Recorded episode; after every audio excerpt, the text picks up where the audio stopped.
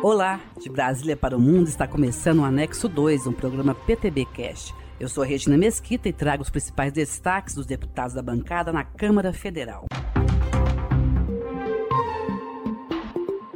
O projeto do deputado Pedro Lucas Fernandes, líder do PTB na Câmara, foi aprovado pela Comissão de Relações Exteriores e Defesa Nacional.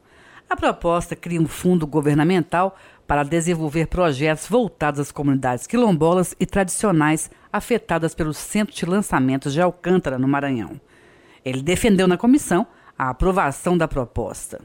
Projeto 245 2019 é muito importante, principalmente nessa fase que a gente está vivendo de aprovação do AST no plenário da Câmara. Esse projeto vem compartilhar recursos com as comunidades quilombolas, com as comunidades carentes que Alcântara tem. E esse projeto vem solucionar um embrólio, uma discussão que tanto prejudica a aprovação célere do acordo de salvaguarda tecnológica. Os ajustes a gente pode fazer é, na próxima comissão, dando continuidade ao atendimento das comunidades quilombolas.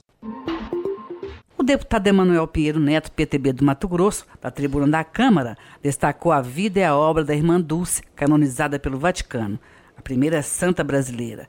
O deputado diz que o trabalho da irmã veio para contrapor muitas concepções da vida moderna.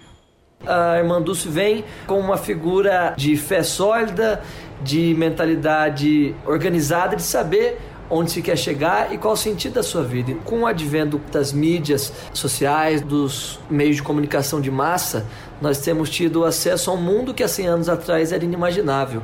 Isso naturalmente transforma o jeito de viver. Então, a Irmanduz contrapõe tudo o que o mundo moderno dogmatiza como, como correto, verdadeiro e bom.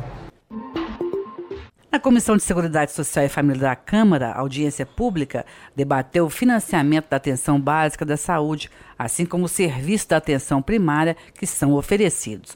O deputado Eduardo Costa opina sobre o atendimento e como esse serviço pode chegar à população. Não dá para definir um patamar de serviços estático, né? Porque isso pode ser sempre atualizado. Eu acredito que essa definição ela é importante para o sistema. Também acho o investimento ele tem que ocorrer no sentido de melhorar a informação. Né? E a gente tem que lutar para que possamos ter um sistema único de saúde cada vez mais qualificado e um atendimento de melhor qualidade para atender o cidadão. Foi sancionada sem vetos a lei que define como será o rateio dos recursos do leilão do petróleo do pré-sal, que será realizado no dia 6 de novembro. O deputado Wilson Santiago, PTB da Paraíba, comentou a aprovação.